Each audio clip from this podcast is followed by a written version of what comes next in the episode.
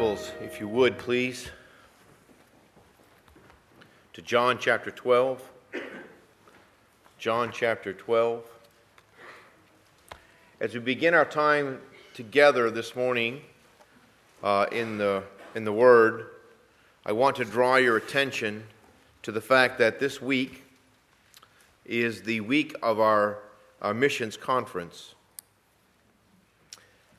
Our missions conference is uh, an important part of, of the ministry here in our church. Some of you are, are newer to our church, um, and some of you have been here for a long, long time. Much is made of missions conferences in many Baptist churches, and I think that it's important that much should be made. But often missions conferences are accompanied with a great deal of, of uh, fanfare for the sake of motivating people to be involved in missions. In other words, there's typically a pretty significant spectacle. There's often some kind of a uh, thing that moves, and you get to watch the progress, and, and you know, their cards are handed out, and give, give, give, give, give, give, that type of a thing.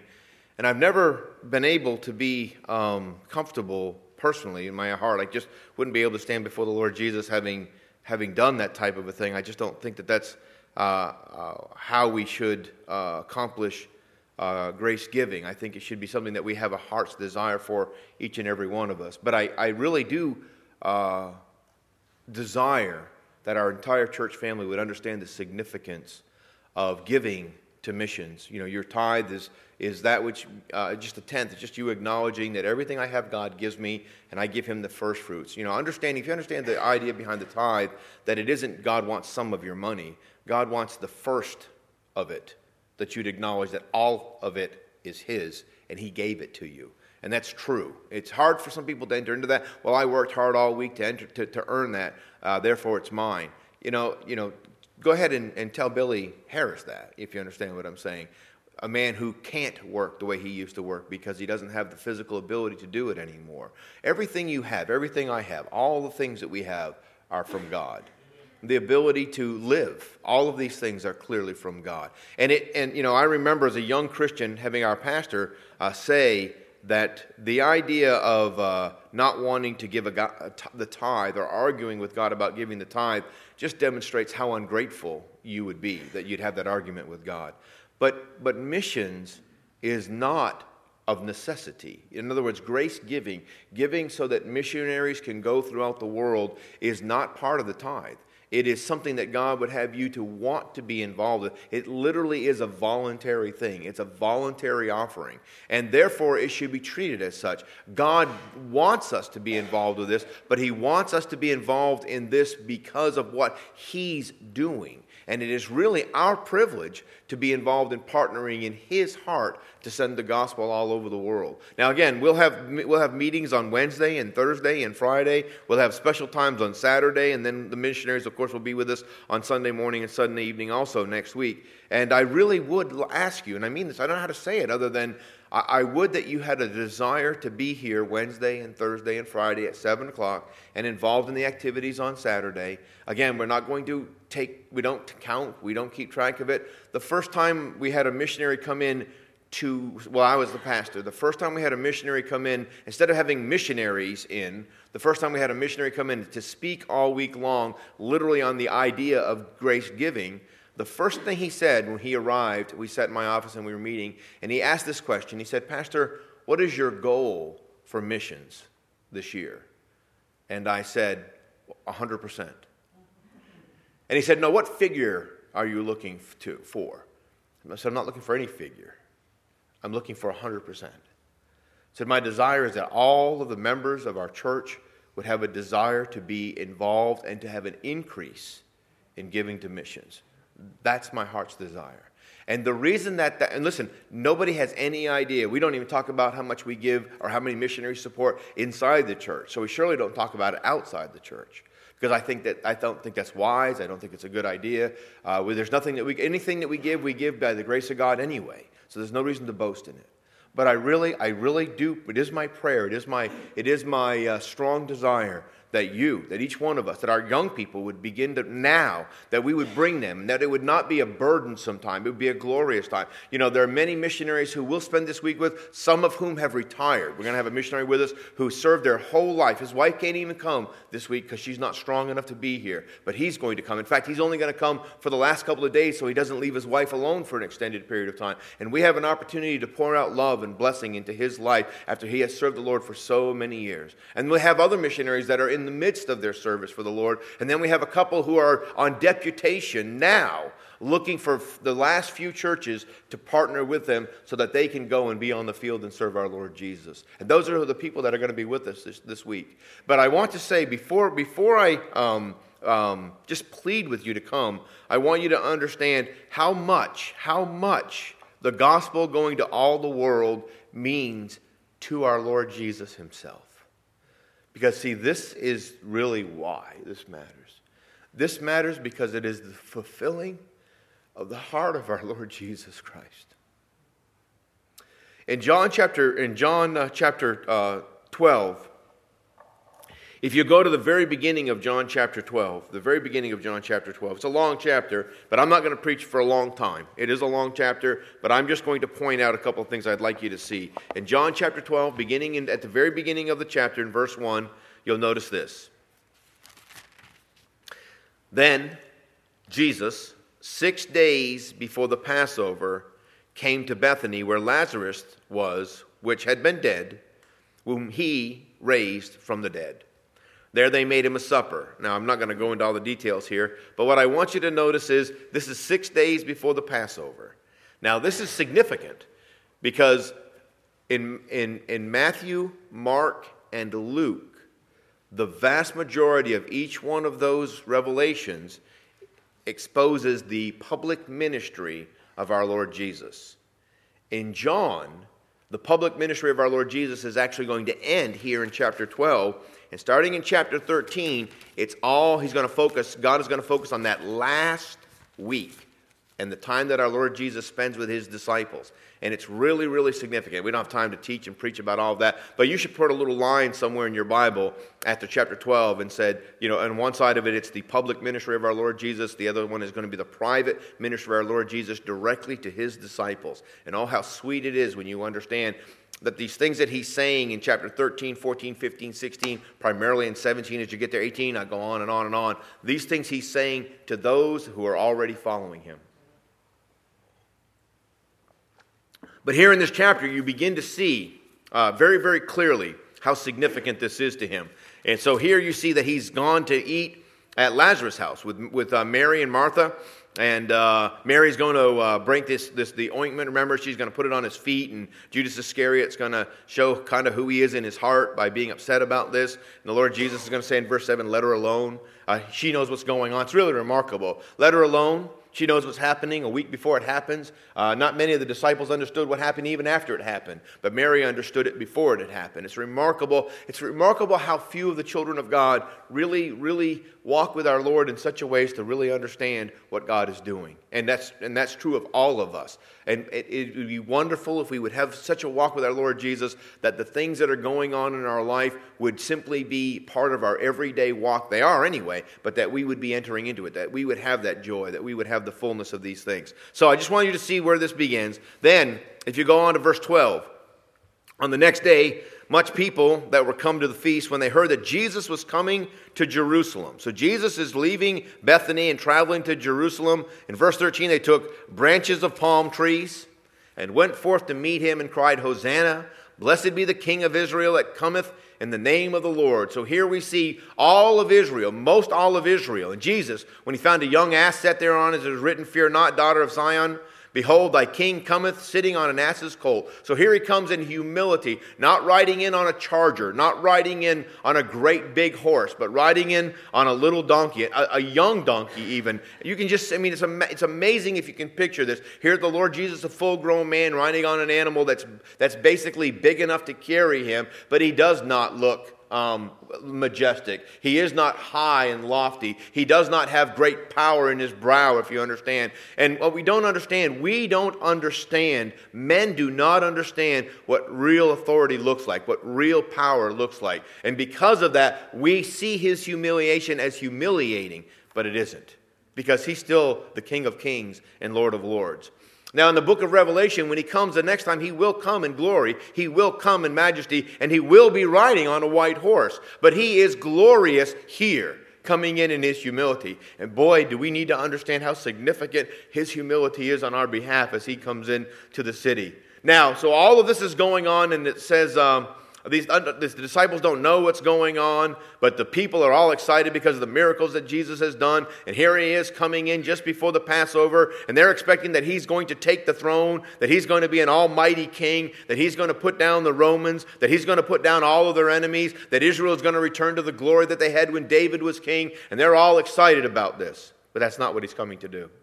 But notice how the Pharisees don't understand. In verse 19, we'll just, uh, it says, The Pharisees therefore said among themselves, Perceive, perceive ye how ye prevail nothing. Behold, the world is gone after him. See, they were trying to shut this down. They were trying, they, they, had, they had, it's a remarkable thing. They had sent uh, group after group after uh, group, plot after plot after plot. They had tried to discredit him. They had tried to confuse him. They had tried to kill him. They had tried all of these things to stop this from happening. And they actually believe that as he's coming, listen, they actually believe the scribes and Pharisees, the religious leaders of Israel, actually believe that Christ coming into Jerusalem is a dangerous and scary thing how terrible this is. That he came unto his own, and his own received him not. But as many as received him, to them gave he power to become the sons of God. That's at the beginning of this book. I want you to notice what happens in verse 20. And there came certain Greeks among them. So Jesus has come in, he's now in Jerusalem, and certain Greeks have come to the disciples, and certain Greeks among them, and there were certain Greeks among them that came to worship at the feast.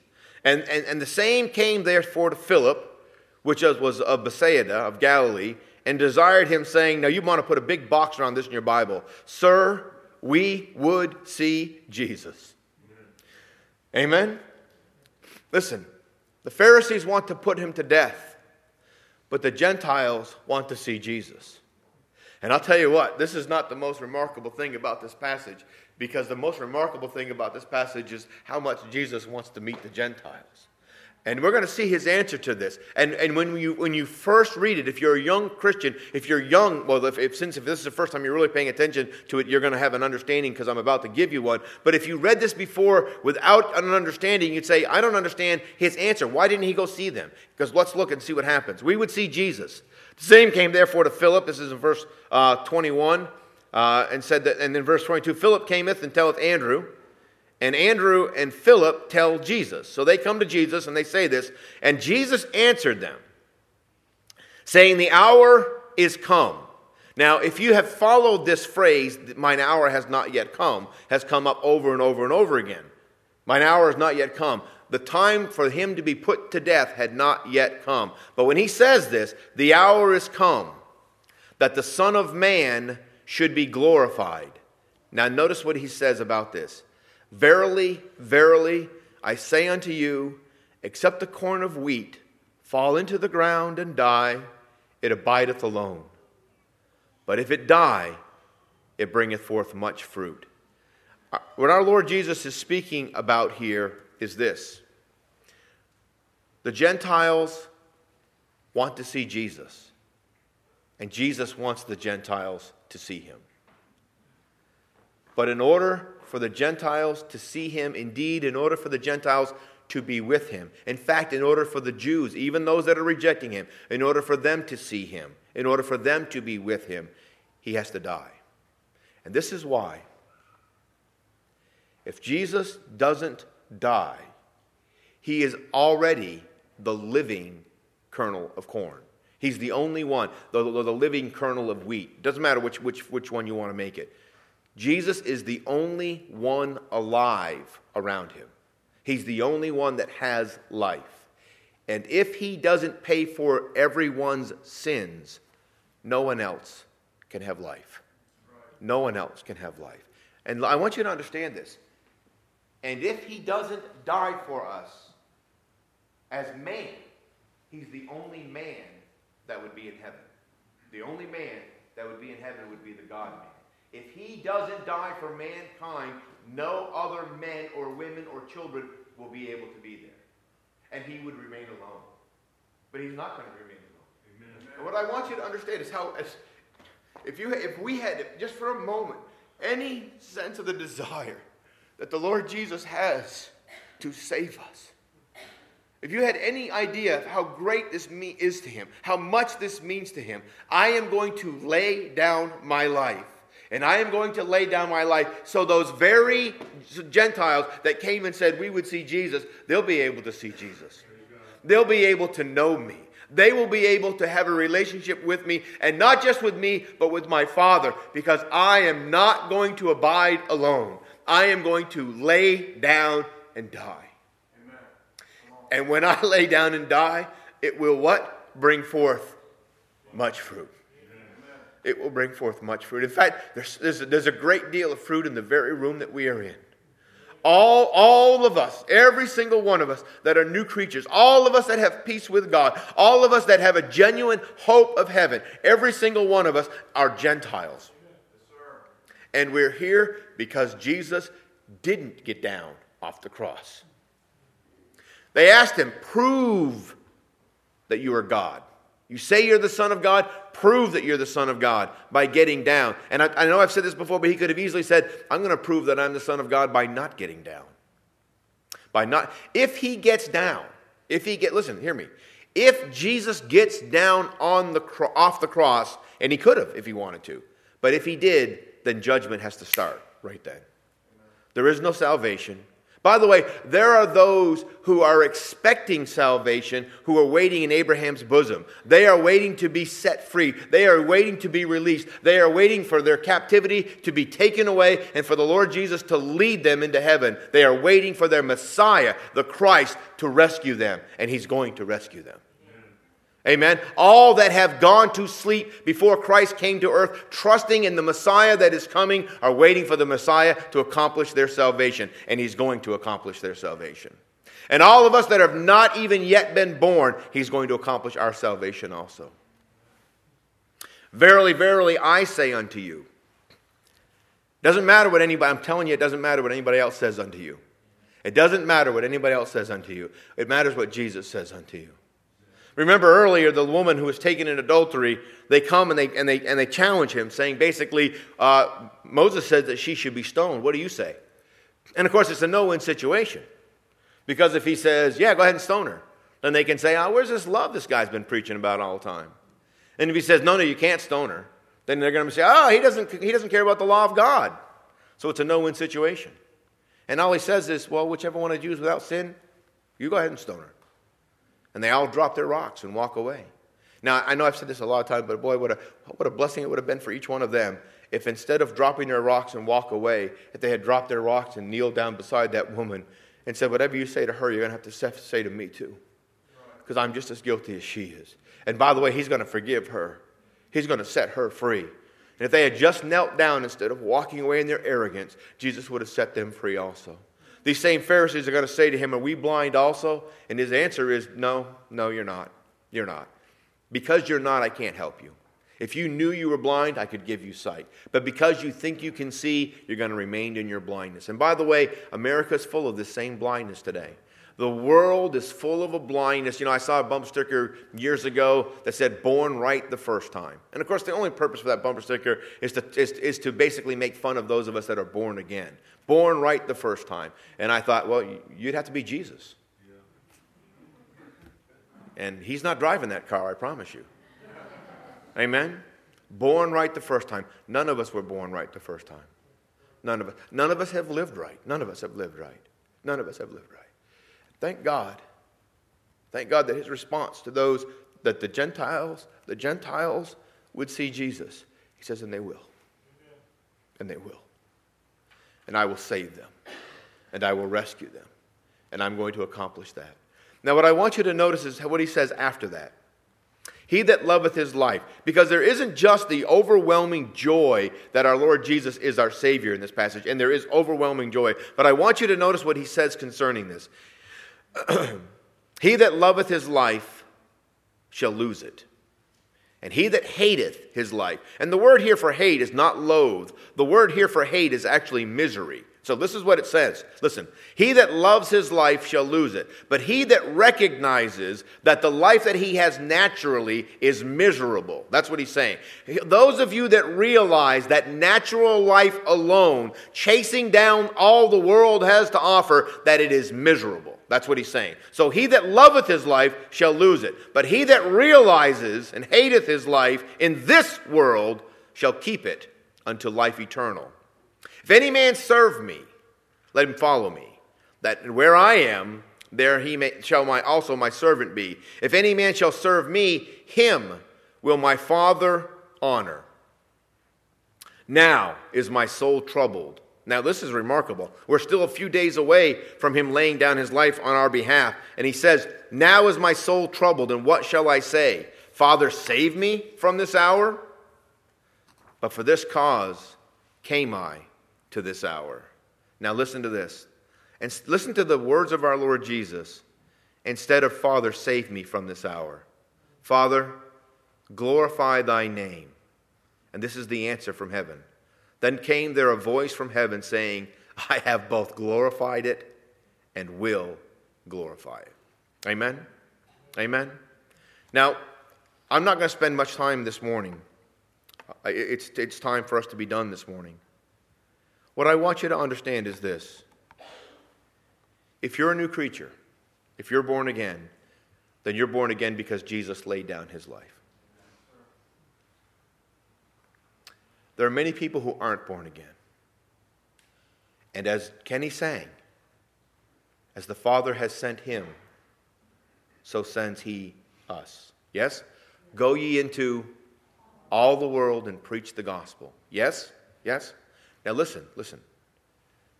In order for this to be true, the Macedonians gave, a, they had no money. Poor, poor people. They had no money. They had to, literally, I'm not exaggerating, they had to beg Paul to take their offering. Please take our money and give it to, the, give it to those who are ministering in need. Please go give this to those who are ministering in need. And his answer to them was, You can't give this kind of money. You don't have this kind of money. You keep this money. And they say, No, they beg him, they literally beg him, no, take it. But his testimony, listen, was not about the money. Though the money is significant, and he talks about the fact that the money is significant. He says, but before they did this, they'd already given their own selves, their own lives. They'd already, listen, they, listen, listen. I've had a lot of conversations in the last, I've had a lot of conversations since I've been in the ministry but in this last few weeks, nah, let's say last few months, we have a lot of our parents, parents now, for many of us, who are reaching the end. We have more than one uh, family in our church who is under hospice care right now. I got a phone call uh, from my sister uh, yesterday saying that my mother is beginning to uh, uh, display early signs of dementia. We're all leaving. We're all leaving. You understand that? We're all leaving. Might go like this. You know, I'm going for that one, by the way. That's how I want to leave, okay? Bolt of lightning, bus, I don't care, okay? You know, that type of thing. I'd really be fine with going to bed, not waking up in the morning. That would be fine too, amen? Right? I'm just a coward, just telling you, okay? I'm all for that. But we're all leaving. We're all leaving. We were reading yesterday, and Mr. Bailey was saying something as we were reading yesterday, and it just, as he was saying what he was talking about in, in, in Joshua, we're looking in Joshua, it just suddenly, suddenly this picture hit me. They're in, the, they're, at the end of the book of Joshua, they have entered into the promised land. And, they're, and, and, the, and the promised land has been divided up, and they're living there. And it's really remarkable. But Something that was said caused me to remember, because we've been studying on Tuesday night together, of course. On Tuesday night, we've been studying Genesis.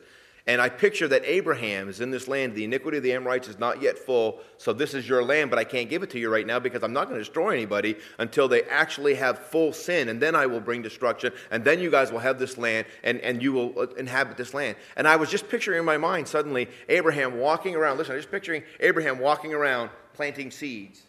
And some of the people, some, eh, the Amorites or the Canaanites, saying to him, What are you doing? I'm planting these seeds. Why? This is not your land. Yeah, but it will be. Amen?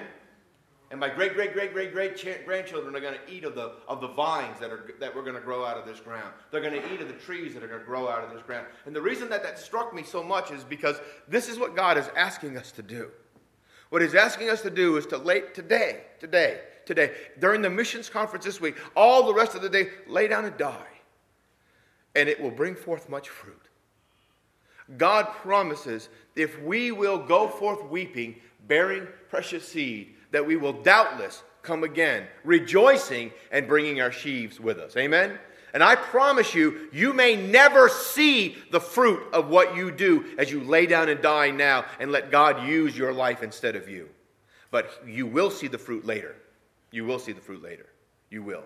Somebody, somebody, somebody died so that we could have the Word of God in the English language. Many people died so that that could be true for us. Many people gave their lives so that, so that the gospel go, could go from one generation to another. And I'm not talking about giving their life being shot. Some did, but that's not what I'm talking about. I'm talking about they didn't live selfishly in this age. They didn't.